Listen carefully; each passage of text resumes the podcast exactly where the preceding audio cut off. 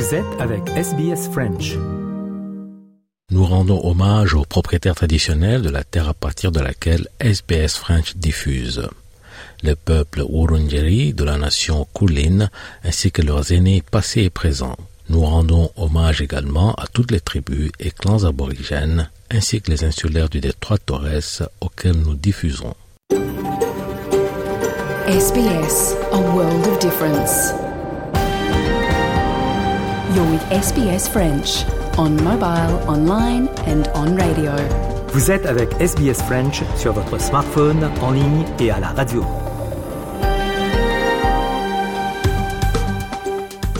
Mesdames et messieurs, bonjour, il est 13h, bienvenue dans le programme en français sur Radio SBS. Christophe Mallet pour vous accompagner au cours de cette heure.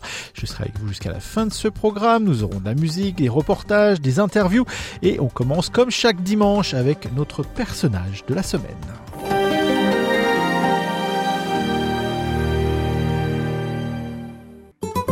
Vous êtes avec Radio SBS en français. Comme chaque dimanche, on revient sur euh, une personnalité ou un personnage qui a marqué euh, la semaine. Aujourd'hui, Valentine Saboureau revient pour nous sur un homme dont eh bien, la personnalité et le parcours fascinent toujours autant. Pas un jour ne passe sans qu'un livre ou un article ne soit écrit à son sujet. Et tout récemment, c'est un film spectaculaire qui lui a été consacré. Son titre, Napoléon, évidemment. Bonjour, et oui, c'est un personnage emblématique de l'histoire de France qui revient aujourd'hui sur le devant de la scène avec la sortie récente du blockbuster du réalisateur anglais Ridley Scott. Euh, Je parle évidemment de l'homme qui s'est sacré lui-même empereur de l'homme, dont l'un des bicornes noirs à la cocarde bleue, blanc, rouge vient d'être vendu aux enchères pour la somme de 1 932 d'euros, un conquérant redoutable, à l'héritage toutefois encombrant, c'est évidemment de Napoléon dont j'en vais parler, pas euh, le héros du film évidemment, euh, le vrai. Euh, Napoléon Bonaparte est une figure particulière de notre histoire. En effet, il ne fait pas l'unanimité auprès des Français qui ont une relation très ambivalente avec lui.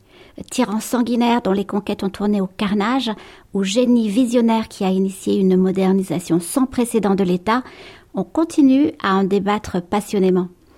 Lors des célébrations relativement modestes du bicentenaire de sa mort le 5 mai euh, 2021, le président Emmanuel Macron a tenté d'en parler avec discernement. Alors, je le cite. Bien peu de destins, il faut le dire, ont façonné autant de vies au-delà de la leur. C'est ce qui fait que nous sommes rassemblés ce jour. Non pas pour nous livrer à une célébration exaltée, mais pour une commémoration éclairée, pour regarder notre histoire en face et en bloc. Le destin de Napoléon reste hors du commun. Alors, il est parti de rien, il a tout conquis, assure l'affiche du film de Ridley Scott. On n'en est pas loin, en effet, même si il faut quand même noter que sa famille n'était pas dans le besoin puisqu'elle faisait partie de la petite noblesse. Euh, né en Corse euh, le 15 août 1769, il entre à l'école militaire de Paris à 15 ans. Il connaît ensuite euh, une, une ascension fulgurante. À 25 ans, il devient général de brigade, il prend le pouvoir après le coup d'État du 18 primaire de l'an 8, c'est-à-dire du 9 novembre 1799, il a 30 ans seulement. C'est donc la fin du directoire. Napoléon devient premier consul avant de s'auto-proclamer empereur le 2 décembre euh, 1804. La cérémonie grandiose qui voit également son épouse Joséphine devenir impératrice a lieu à Notre-Dame de Paris. Napoléon est finalement forcé d'abdiquer en 1814.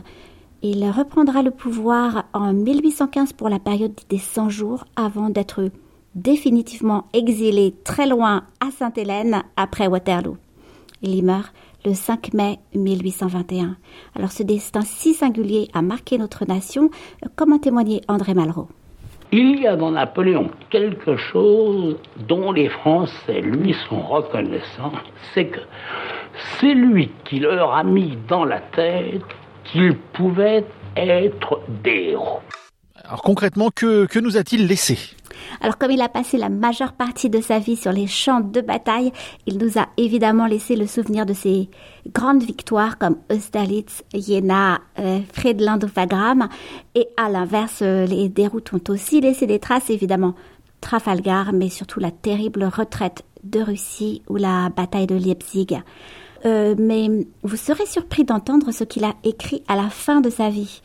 je cite, Ma vraie gloire n'est pas d'avoir gagné 40 batailles. Waterloo effacera le souvenir de tant de victoires.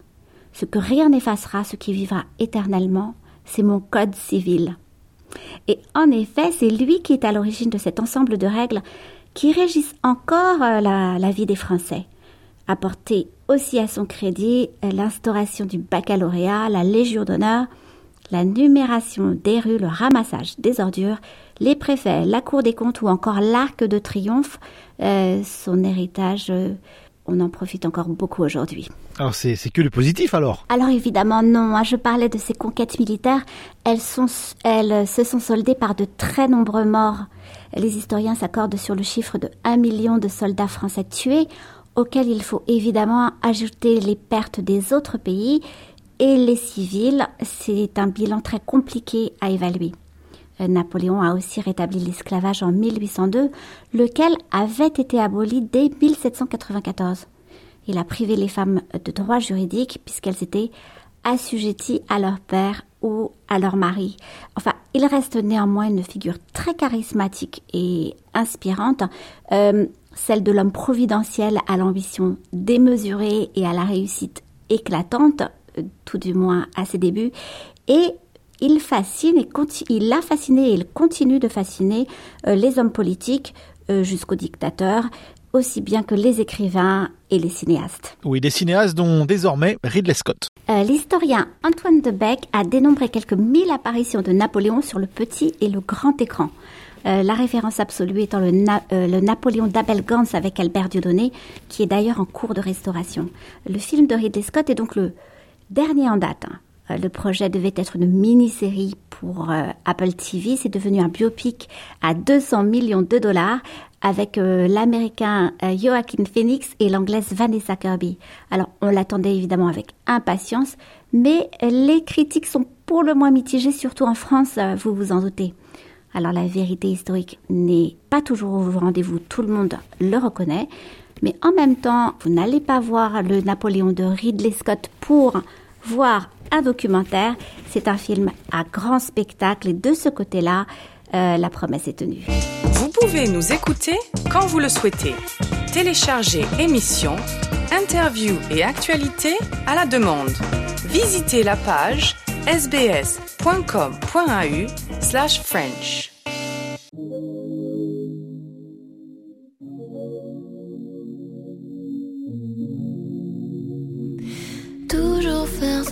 Quand on me parle de nous, évidemment. Avancer sans toi et me dire que tout ça reviendra. Tu et c'était Angèle, la voix d'Angèle, donc qui nous vient tout droit de, de, Belgique, et sa chanson Le temps fera les choses. Courte pause et on se retrouve dans quelques instants. Vous écoutez le programme en français, vous êtes sur Radio SBS. À tout de suite. Écoutez et donnez-nous votre opinion. Téléchargez l'émission avec l'application SBS Radio. Écoutez en direct ou à la demande. Répondez à nos sondages et laissez-nous un message. Le téléchargement est gratuit dans l'App Store ou sur Google Play.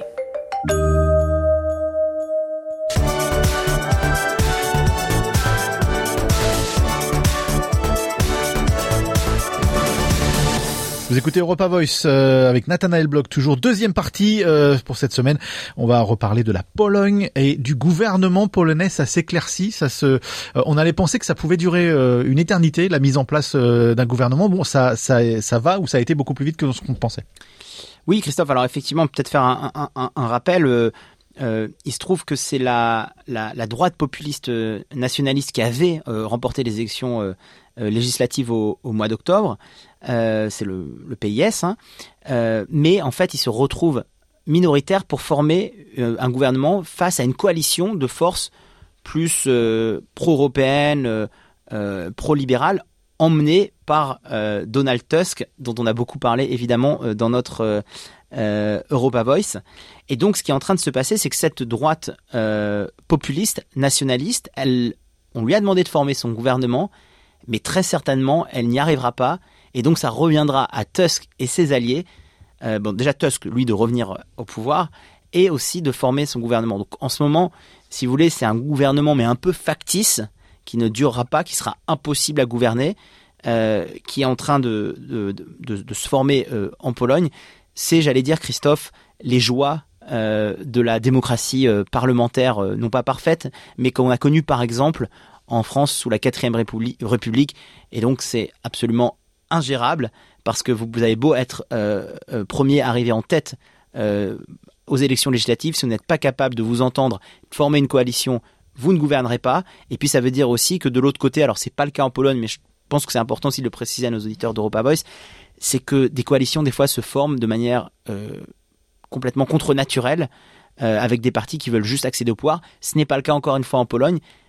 Mais cela étant dit, on va voir aussi si Donald Tusk arrivera vraiment à avoir le soutien de tous ses alliés ou s'il va y avoir encore des tractations euh, qui vont rendre la tâche un peu plus compliquée. Alors nous, Donald Tusk, on le voit d'une certaine euh, vision, d'un certain angle, parce qu'il a été euh, vraiment très présent sur le point d'un point de vue européen de par son rôle.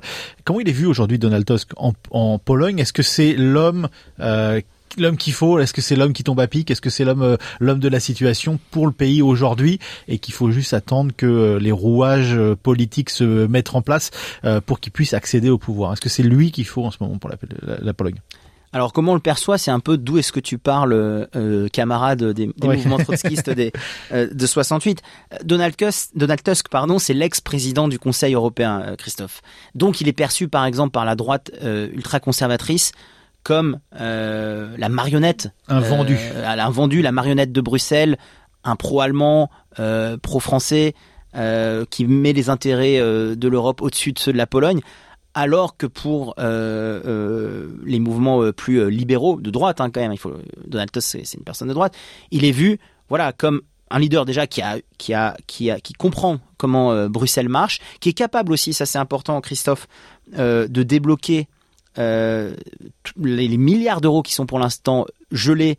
euh, parce que la Pologne doit se remettre sur le chemin de certaines exigences de Bruxelles, donc il est vu aussi comme quelqu'un qui comprend ces rouages qui est peut-être capable de débloquer ces milliards de fonds pour Bruxelles. Et puis il est surtout vu aussi avec, euh, encore une fois, par la droite libérale et par les mouvements plus pro-européens, comme quelqu'un qui est capable aussi de mener à bien la Pologne, parce qu'il a été, il a été à la tête aussi de la Pologne. Il a gouverné euh, la Pologne euh, euh, ces dernières années. Donc, vous voyez, ça dépend vraiment d'où on se place. Mais ce qui est sûr, c'est que le camp ultra-conservateur va évidemment jouer de cette casquette-là de vendu, de pro-européen, de mettant les intérêts de, de Bruxelles et de l'Europe au-dessus de ceux de la Pologne pour lui mettre des bâtons dans les roues. Mais j'allais dire, il est quand même plus ou moins, s'il arrive à former sa coalition et à, et à j'allais dire, à tempérer les vérités peut-être d'autres partis, il est le prochain Premier ministre euh, polonais. Euh, et donc certainement une bonne nouvelle à la fois pour la Pologne et pour l'Union européenne. Et au niveau européen, euh, et même des pays au sein de l'Europe, la France, l'Allemagne, la Belgique, les Pays-Bas, etc. On, on- enfin Pays-Bas peut-être un peu moins, mais depuis le dernier Europa Voice, mais on attend Donald Tusk à la tête du pays. On a besoin que Donald Tusk soit à la tête d'un pays comme la Pologne? Un des premiers déplacements qu'il a, fait Donald Tusk après les élections d'octobre, c'est de venir à Bruxelles en fait et de rencontrer Ursula euh, von der Leyen. Les deux se sont affichés de manière euh, très amicale, donc c'est un signal. C'est plus que symbolique, c'est un signal fort aussi que euh, après cette petite parenthèse très très à droite, Bruxelles attend aussi le retour de ce leader encore une fois pro libéral, pro européen à la tête de la Pologne.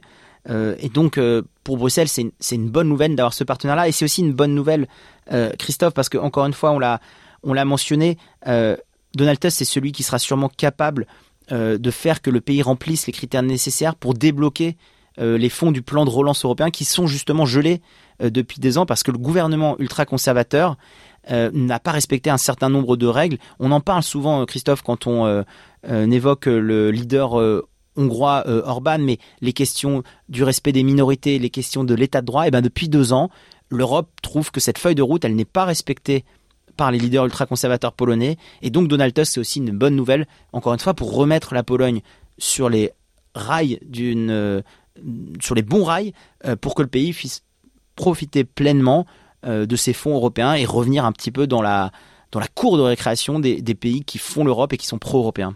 Le 1er mai 2024, ça fera 20 ans que la Pologne euh, est entrée dans l'Union européenne officiellement.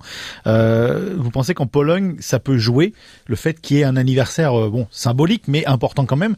Euh, on sait que la Pologne, euh, si vous êtes européen et que vous écoutez ce podcast, vous, vous savez pertinemment que la Pologne a énormément entre guillemets profité, euh, en tout cas bénéficié de son entrée. C'est vraiment un exemple pur Mm. d'une économie qui s'est vraiment retournée complètement euh, et qui s'est qui s'est modernisée entre guillemets euh, en, en adhérant à l'Union européenne. Est-ce que le fait qu'on atteint l'anniversaire des 20 ans exactement dans quelques mois, ça peut aider aussi ce sentiment pro-européen à revenir un petit peu sur le devant de la scène?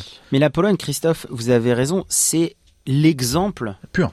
C'est l'exemple pur, parfait euh, de la d'une- d'une réussite de l'union de, de cette Ouais. Union européenne euh, d'intégration et, et d'une acceptation, enfin d'une acceptation parce qu'on en a beaucoup parlé du plombier polonais. Il y a eu beaucoup de choses qui ont été dites contre la Pologne et contre les Polonais à l'entrée de la Pologne donc euh, dans l'Union européenne. Aujourd'hui, on n'en parle plus. La Non. Pologne est totalement intégrée dans l'Union européenne. on parlait des ouais, le directive Boltanski, je me rappelle à l'époque, de, de, de cette histoire du plombier polonais. Mais la Pologne, c'est effectivement cet exemple de réussite d'un ex-pays du bloc soviétique qui rejoint l'Union européenne et qui est le fer de lance aussi. hein. Ouais, c'est l'exemple pour les autres pays d'Europe de l'Est de cette capacité à moderniser son, économie après 50 ans euh, de dictature euh, communiste. Et d'ailleurs, la, la Pologne a souvent été vue aussi comme ayant ce rôle un peu tampon, euh, de filtre, entre l'Europe occidentale, européenne historique, et les autres pays de l'Est, premièrement, première zone tampon, et aussi avec la Russie. Ça arrangeait bien les Européens aussi, et ça arrange toujours bien les Européens d'avoir cette espèce de, de mastodonte de pays de l'Est, même en termes de taille, euh, qui fait euh, tampon avec euh, le voisin russe. Et donc c'est pour ça que c'est important pour l'Union européenne de continuer à avoir une, une Pologne pro-européenne qui veut se moderniser et qui veut complètement jouer le jeu des règles euh, de l'Union européenne. Euh, la question, c'est est-ce qu'on a, on va voir des nouvelles Polognes? Est-ce qu'on va arriver aussi justement à avoir cet effet un petit peu euh, boule de neige sur d'autres pays euh, capables de se moderniser aussi et de pas tomber dans, dans l'escarcelle d'une droite un peu dure extrême? On a parlé de la Slovaquie ces dernières semaines, Christophe. On a parlé évidemment, on parle souvent de la euh, de la Hon- Hongrie. On a des élections aussi en Roumanie qui vont venir. Euh, donc c'est aussi ça. C'est comment est-ce qu'on fait que euh, cette modernisation permise par l'Union européenne au sein de la Pologne, elle puisse faire un petit peu euh, effet boule de neige sur d'autres pays européens et, et permettre une prospérité de ces pays-là à l'heure où la plupart aussi, Christophe, c'est important de le mentionner, demandent à rejoindre ce bloc de l'Union européenne et, et à être Mhm. acceptés à ce club euh, parce que c'est la seule raison euh, et c'est la seule raison pardon qui fait euh, qu'ils ne tomberont pas et qu'ils ne retomberont pas sous l'escarcelle russe. Donc euh, moi je dis vive la Pologne, euh, Christophe, et, faisons en sorte qu'elle puisse revenir pleinement autour de la table des négociations avec Bruxelles et jouer ce rôle de locomotive pour les autres pays d'Europe de l'Est. J'ai un pays que j'adore, la Pologne. Je suis allé tellement de fois pour le travail. C'est un très beau pays. Euh, dernier mot, mais je pense que pour l'année prochaine, en 2024, euh, on sent déjà qu'il y aura un peu un cap à l'est dans notre éditorial parce que l'actualité va mettre sûrement un cap à l'est européen. Oui, c'est euh, les, prochaines élections euh, en Europe de l'Est, ce qui va se passer au niveau du conflit euh, euh, avec euh, avec la Russie et l'Ukraine, fait que encore une fois, on va voir si on arrivera à maintenir cette zone euh, tampon. On a parlé aussi des de la de- des- des ex-pays euh, euh, euh, des pays euh, pardon de, des Balkans euh, avec leur demande d'a- d'adhésion d'un nombre de pays de l'Est aussi qui sont dans cette espèce de corridor euh, avant euh, les candidatures officielles pour intégrer l'Union européenne. Donc effectivement, euh, cap à l'Est, euh, voir s'il y a quelque chose de nouveau à l'Est l'année prochaine. À l'est d'Éden. Merci euh, Nathanaël pour euh, tous ces Europa Voice cette année et on sera un plaisir de vous retrouver l'année prochaine. Merci beaucoup Christophe.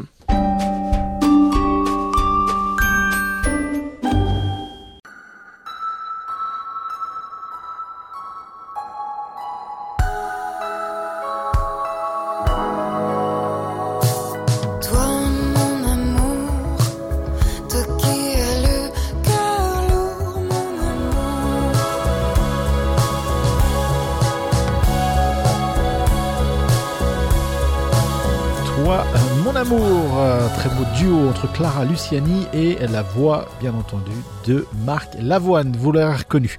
Vous écoutez le programme en français, vous êtes sur Radio SBS, on fait une courte pause et on se retrouve dans quelques instants. À tout de suite.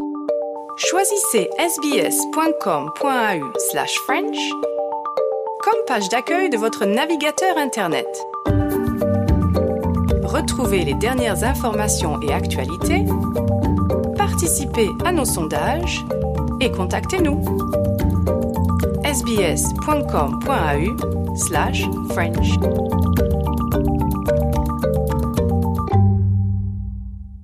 Good uh, morning, Monsieur Woody Allen here on SBS. Hello. It's uh, late afternoon here, almost almost early evening. So I guess you are uh, based in the US. We're here to talk about your new film, Coup de Chance, which releases uh, here in uh, in Australia on Boxing Day. I was lucky enough to to see it, and there is a certain love for the city of Paris. You can this really transpires in in a movie. You you can see you loving this city. I'm a big city lover. I, I don't I don't like the country very much. I never enjoy the rustic uh, woods and streams and mountains and hiking paths, and uh, that's not for me. I, but I like cities, and of all the cities in the world, you know, Paris is certainly one of the, if not the most beautiful. And uh, I fell in love with Paris in the 1960s when I first came to Paris. I was knocked out by it, and I've always returned uh, with any excuse I had. And it was a treat to be able to make Coup de Chance in Paris, in French, because it gave me a chance to live in Paris for a few months instead of just coming, you know, to enjoy the city for a few days or a week or two. I was ap- I actually lived there, and uh, this was a great uh, delight for me. Uh, something interesting in the film, and let's talk about the film uh, just now. So, Coup de Chance, it's a it's a love story, but because it's a film of yours, there's not just one twist, but there's a couple of twists, I think, which I should say in English, along the way in a, in a movie. Uh, well, I try and keep the audience interested in the story. It seemed like an interesting story to me uh, to begin with. That uh, you know, a man would uh, a woman would be in love with her husband, and uh, he would be so protective of her, so possessive of her. Is what I mean. That uh, she would be having an affair, and he would eliminate her lover, and she is not able to grieve publicly or say anything about it because she can't give away the fact she was having an affair. But suddenly, the person that she's been seeing week after week or day after day and having romantic rendezvous with vanishes. And uh, she has no idea why or where he's gone or what the problem is. And, uh, and she can't go to people and talk to them about it because she can't give away the fact that she was actually cheating on her husband in their marriage. So it seemed like an interesting uh, place to begin to write a story, flesh out some characters, and um, you know make a film. And then uh, give me, as I say, a chance to work in France. So this is your, your 50th film. So what a celebration to be in Paris. You, you mentioned it for, for, for, for, for just what you said about the city. There's, there's also some, something that is, is quite intriguing is, uh, you keep referring to New York in the film. Yes, there's always, uh, this mention that they lived in New York. There's a past in New York. And we know how much New York has featured in, in your life, in, in your filmography. Was this important for you to still have that link between Paris and New York? These are these are my two favorite cities, probably because I grew up in New York. I've lived my whole life in New York, so of course it's home to me, and I love it. And Paris is, has very much in common with New York. Uh, Paris is um, much prettier than New York, but it has much in common. It has the same energy and nervous tension, and theaters and movie houses and restaurants and opera, and, and the same you know, you feel alive in both of those cities. So, you know, I love them both. Uh, I New York is being ruined by an infestation of bicycles at the moment. That's uh, one of the worst things that ever happened to the city. Um, and I noticed there were more bicycles in Paris. Uh, this is uh, not good, in my opinion. Uh, and I just hope Paris controls it and regulates it uh, because New York has not. And uh, the result from it has been a, in my opinion, again, a blight on the city. So, uh, okay. I love both those cities. Okay, okay. Uh, let's talk about the, the film and the cast and, and you uh, producing and uh, uh, and working on on a on a hundred percent French film. It's all in French. How was this for you, uh, despite the fact that you lived in Paris?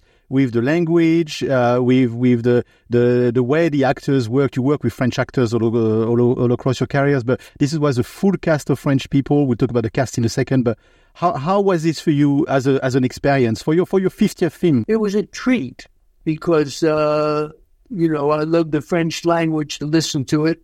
I, I speak a few words of it, but that's all. And people think, oh, you're being modest, you speak it well.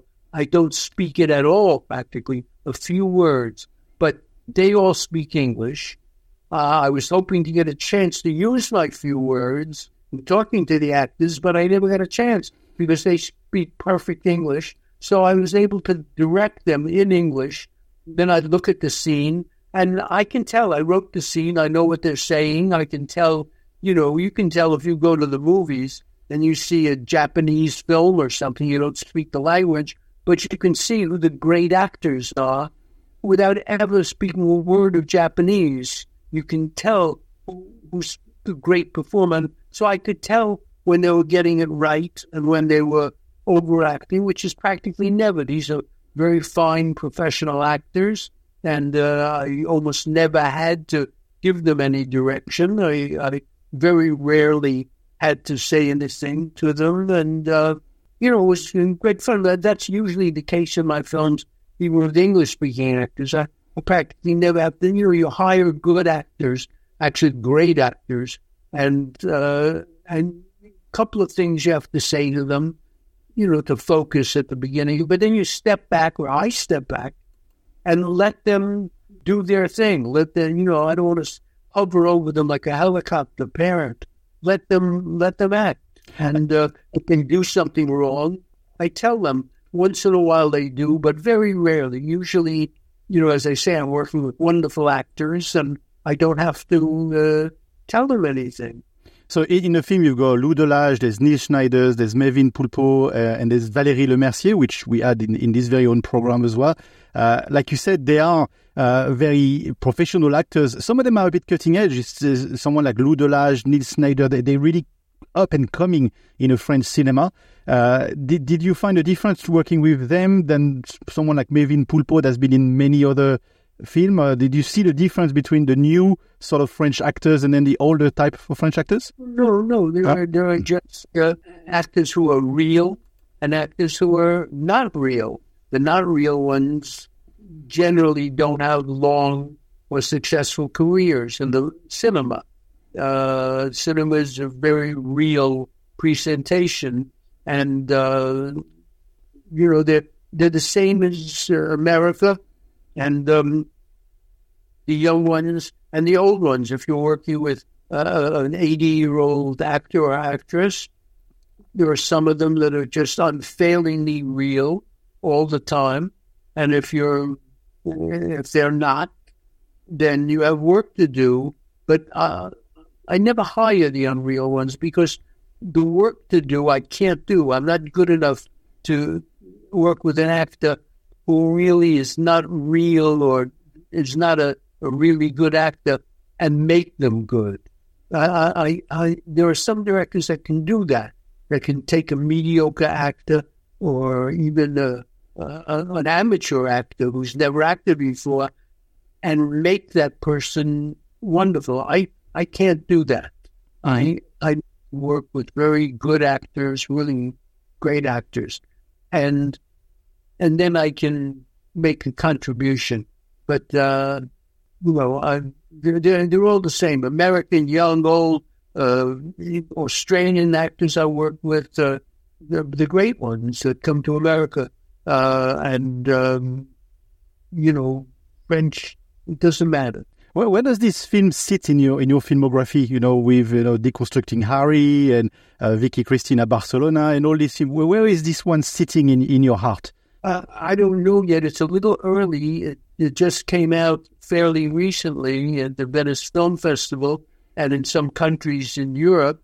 And um, I, I don't know. I, have to give it a little time and look at it. I could look at now. I won't look at the film. I never look at the film after I make it, but I I will think back and think to myself, yes, that was a film in which I had a wonderful idea. I wrote it and I executed it well, and I'm proud of what I did. Or more usually, I had a very good idea and I bungled it somehow. I, I didn't write it well. I didn't direct it well. I, I made a mistake here. I, I was too careless. I went too quickly. I was too distracted. You know, that's generally what happens. But once in a while, a film does come along where I think to myself proudly that uh, my I, that I executed my idea effectively, and that it's of course a better feeling than the feeling where you've bundled it. yeah, I wish you all the best on this film. Uh, hopefully, it will be received very well here uh, in Australia as well. Which we we have a love for the French culture. Uh, we have the love for the French. The French Film Festival does extremely well here. Uh, the French films generally does very well. So I, have got no doubt this going to work super well. One last question. Are you already working on 51, 52? How does Woody Allen work in a, the series of films? Do you take them one by one or do you already have a few ideas and stuff in your head? I do have an idea uh, for another film and, you know, I'll only do it if somebody steps forward to finance it. To me, you know, people, young people are always asking me in interviews, um, what is the hardest part of filmmaking? The hardest part over my 50 films is always raising the money for the film. Once you raise the money, it's not as hard to actually make the film, but raising the money is always difficult. So if someone steps forward and says, we would like to finance yet another film for you, uh, then I'm sure I'll succumb to the temptation of saying, well, I happen to have a good idea for film and, and make it. But uh, if nobody steps forward, then I'll, you know, pass quietly into my dotage and fade away.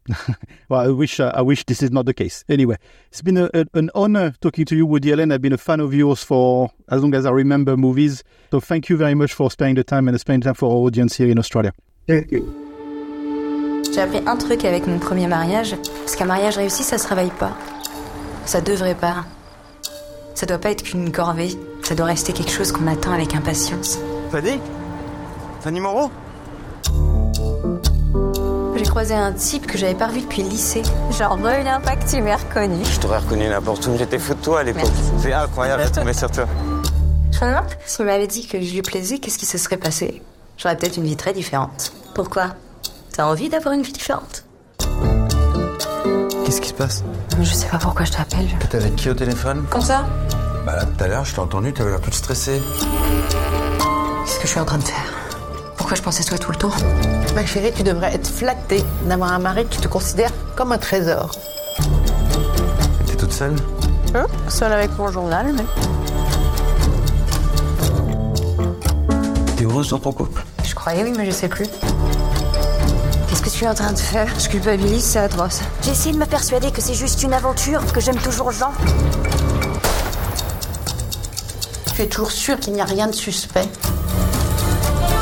Commence à m'inquiéter là. J'espère que t'es pas en train de sous-entendre ce que je crains. Vous êtes bien sûr de vouloir savoir la vérité? Si je suis sûr.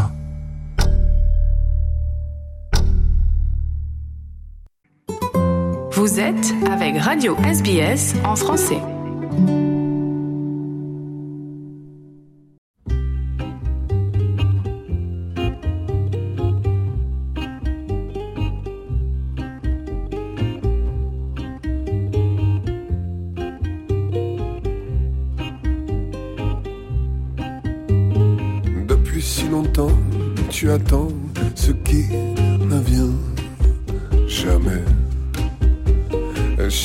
D'ombre, chasseur de fantômes.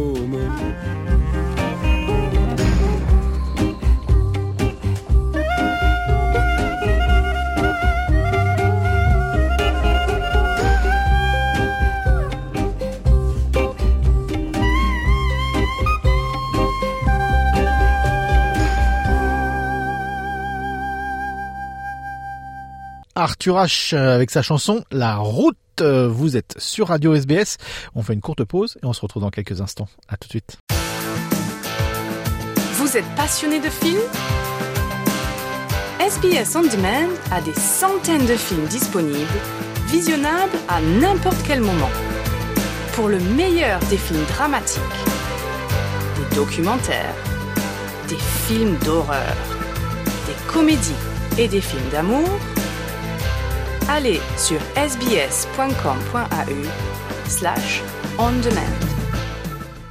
Est-ce que ça a été dur pour vous, euh, quand on a un rôle aussi proche, entre guillemets, de la réalité, mais qui vous colle quand même à, à la peau? On, on sent que c'est vraiment quelque chose qui, qui est proche de- d'une certaine réalité pour vous.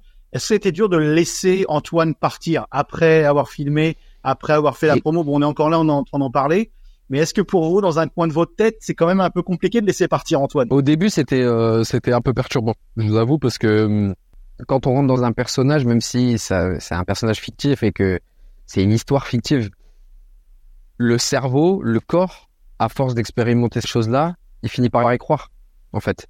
C'est-à-dire que même si c'est un jeu, même s'il y a action, il y a coupé, etc., quand on vit les situations, on les vit vraiment. Et le corps, le subconscient, il fait pas la différence. Il a vraiment l'impression que ce qu'on vit, c'est réel.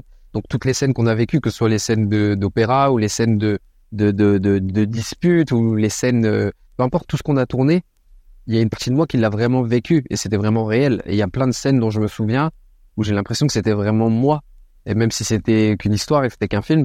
Et c'est pour ça que, en plus, bah voilà, j'étais, euh, je, je sais pas comment expliquer, j'étais habillé très streetwear avec euh, des pulls à capuche, des survêtes, une paire de chaussures que j'ai gardées d'ailleurs, euh, de Air Max. En fait, c'était ça, c'est que j'ai gardé plein de petits artefacts euh, du tournage. J'ai gardé une montre Casio, bon qui, euh, le bracelet, il s'est, euh, il s'est cassé maintenant, mais il faut que je la répare. Mais j'ai toujours la montre, j'ai toujours le, les, les chaussures, j'ai toujours, euh, par exemple, il y a un moment, euh, Antoine, il est, il a une convocation pour le, le l'atelier de chant lyrique de l'Opéra de Paris. Oui. Et ben, j'ai gardé toutes ces, ces convocations, des, des lettres manuscrites.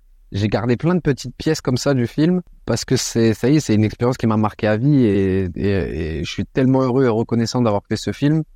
Et, euh, et donc du coup, c'est vrai qu'au début, quand on a fini le tournage, bah moi, je vais pas vous mentir, la dernière scène, j'ai eu les larmes aux yeux. hein, quand on a la dernière scène qu'on a tournée, c'est une scène euh, sur les toits de l'Opéra de Paris euh, avec Louis de Lavinière qui joue euh, Maxime Lasserre, mon rival entre guillemets dans, dans Ténor.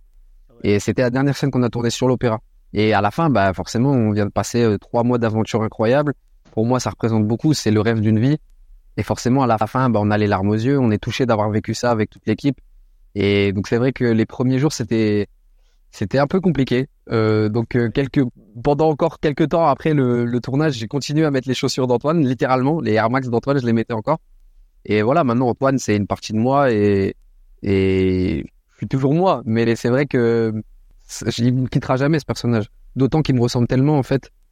On va dire c'est moi en plus jeune, un peu plus impulsif, un peu plus sensible, mais c'est moi. Donc c'est pour ça Donc, il le- partira jamais en fait. Claude Zidi euh, Junior nous parlait de, du fait qu'il bon, c'était impossible d'éviter le cliché. Dans un film comme ça, dès qu'on commence à parler de banlieue et d'opéra, on est obligé de rentrer dans le cliché. C'est simplement une façon de le gérer euh, pour le mieux. Comment ça a été pour vous? Bah moi déjà je dirais que la vie est plus cliché que les films des fois. hein. En fait, ça veut rien dire. Le... En fait, le principe du cliché, c'est vraiment un truc qu'on attribue beaucoup à... au cinéma. Je sais pas pourquoi, alors que quand on va voir une sculpture, quand on va voir une peinture, quand on va, quand on regarde un spectacle de danse, quand on écoute de la musique, on parle pas de cliché. On parle juste de, de style, ou de- dans le sens où le cliché, c'est ce qu'on s'attend à voir. C'est, on va dire, c'est le, les, les, les grandes lignes ou les, ou les gros traits d'une situation ou d'un contexte euh, social ou, ou euh, d'une époque, etc. Mais s'il y a cliché, c'est parce qu'il y a réalité. Et le truc, c'est que dans la vie, il y a une infinité de réalités dans des contextes donnés. Il y a plein d'histoires qui existent, plein d'histoires dont on peut se dire qu'elles sont clichés et plein d'autres dont on peut se dire qu'elles sont pas du tout clichés.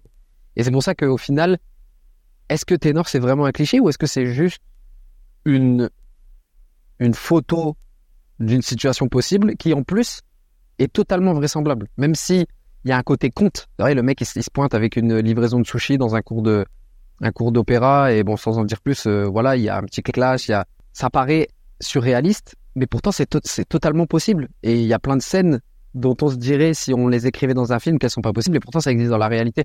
Et euh, c'est pour ça que depuis, euh, c'est vrai que depuis depuis l'époque euh, des films comme Intouchable, Samba, etc. J'ai l'impression que le public il, il trouve cliché le fait de la rencontre entre deux mondes. On va dire deux mondes qui sont diamétralement opposés. Ça sonne tout de suite cliché pour les gens, mais c'est parce que c'est réel. Moi, par exemple, je viens pas forcément de la, la pire banlieue d'Amiens, hein, mais euh, j'ai vécu dans des banlieues à Amiens. Et de toute façon, c'est pas, c'est pas c'est ni une fierté ni une honte, c'est juste un fait.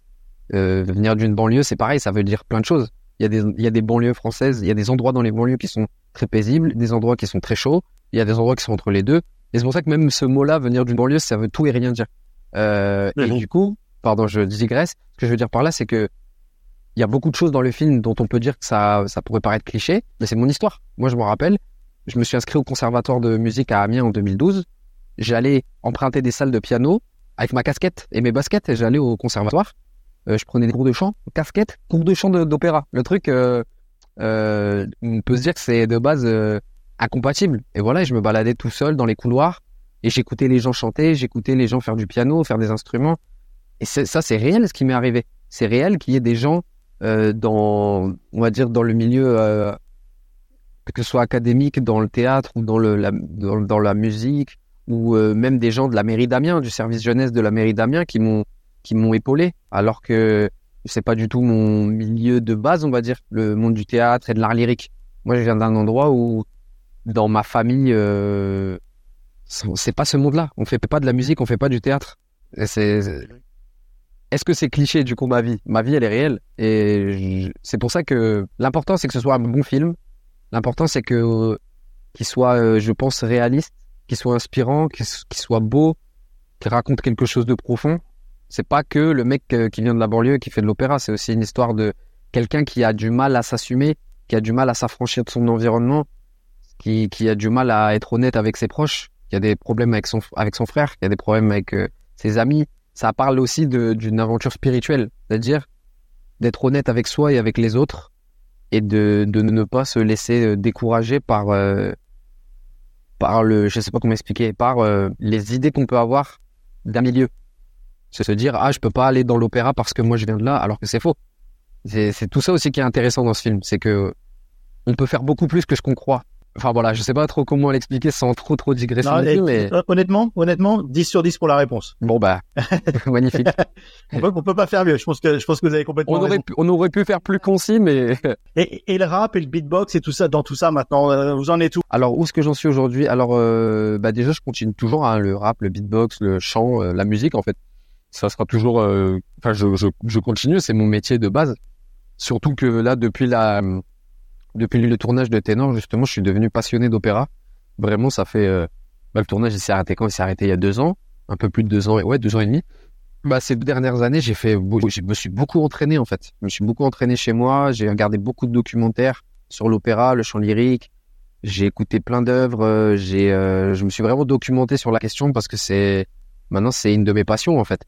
Et en fait c'est par vague, c'est-à-dire qu'il y a des moments pendant euh, plusieurs jours, plusieurs semaines, parfois plusieurs mois, je vais être vraiment focus sur euh, apprendre à chanter de l'opéra. Après à des moments je vais respirer, je vais faire autre chose, je vais être plus branché rap, je vais être plus branché beatbox, j'alterne en fait entre tous mes, toutes mes passions on va dire. Et sinon concrètement aujourd'hui là depuis euh, depuis à peu près un mois j'ai commencé le tournage d'une série qui s'appelle Cat Size et euh, c'est une série euh, qui est produite par TF1 et Amazon et on va dire ça ça va être une des séries événements de l'année euh, 2025 pour euh, TF1 et en fait c'est l'histoire de, c'est un manga des années 80 je sais pas si vous connaissez peut-être Cat Size c'est un manga Si, japonais. si, si, oui, oui. c'est Signé- signé Cat Size. ouais c'est c'est exactement signé Cat Cat Size exactement c'est le, le le même auteur que Nicky Larson Et, Ouais, tout à fait, euh, ouais. Et en fait, du coup, on est en train de refaire cette série en, avec des, bah, en, en réel, on va dire en live action. Et j'ai la chance d'incarner le capitaine Chapuis, donc le, bah, le premier rôle masculin, celui qui court après les cat size. Et, euh, D'accord, et donc, d'accord, c'est pour d'accord. ça que Ça c'est- ramène des souvenirs, tout ça. hein. J'imagine, moi je connaissais pas, euh, j'ai découvert avec le casting en fait, je connaissais pas du tout le manga. Et euh, du coup, bah voilà, c'est une super aventure. Là, on, ça fait un mois qu'on tourne, on a tourné à la Tour Eiffel, à la Monnaie de Paris, on va faire le Louvre, on va faire des, des chouettes lieux. Et l'histoire est super, le, le, le- l'équipe, ça se passe super bien, le tournage. Enfin, franchement, je, je me sens très chanceux parce que c'est un très gros projet pour, pour TF1 et ils m'ont fait confiance euh, sur euh, un rôle iconique en fait. Et donc c'est pour ça que là en ce moment j'ai un peu mis la musique euh, en stand-by parce que je suis trop occupé sur le tournage. Mais mais sinon voilà ce que ce que je fais maintenant c'est là je tourne et sur mon temps libre je continue à chanter, à faire de la musique. Voilà et ça va être comme ça les normalement les trois prochaines années parce que on a signé pour trois saisons. Donc si tout se passe bien, si le public reçoit bien la série, on devrait tourner trois saisons jusque 2026. Et donc voilà, ma vie ça va être partagée entre l'acting et le et la musique. Eh ben super, Voilà, merci voilà. en tout cas d'avoir passé du temps avec nous. Bah, euh, c'est normal, avec grand plaisir. euh, J'espère qu'on aura 4 size en Australie, il faut, faut qu'on en parle. Bah, euh, en toute logique, euh, Amazon, vu qu'en fait TF1, ça va être les producteurs et diffuseurs en France, mais à l'international, Amazon, vu qu'ils sont coproducteurs aussi, ils veulent vraiment faire un événement international. C'est-à-dire qu'il y aura des, il y aura de- du doublage dans plein de pays, dans plein de langues différentes. Donc, il est très possible que, si tout se passe bien, que Cat Size euh, atterrisse en- Australie aussi. Et dans Ça le plus de possible, si on, on espère quoi. En tout cas, merci beaucoup, merci à vous et, et euh, à, à très vite. J'espère que, à très vite. que Ténor vous plaira et merci pour la force.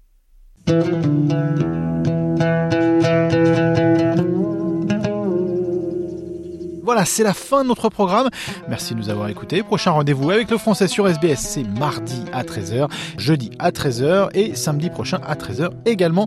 Et sur notre site internet à tout instant, sbs.com.u slash French. Bon après-midi à tous et bon appétit si vous êtes toujours à table. À mardi.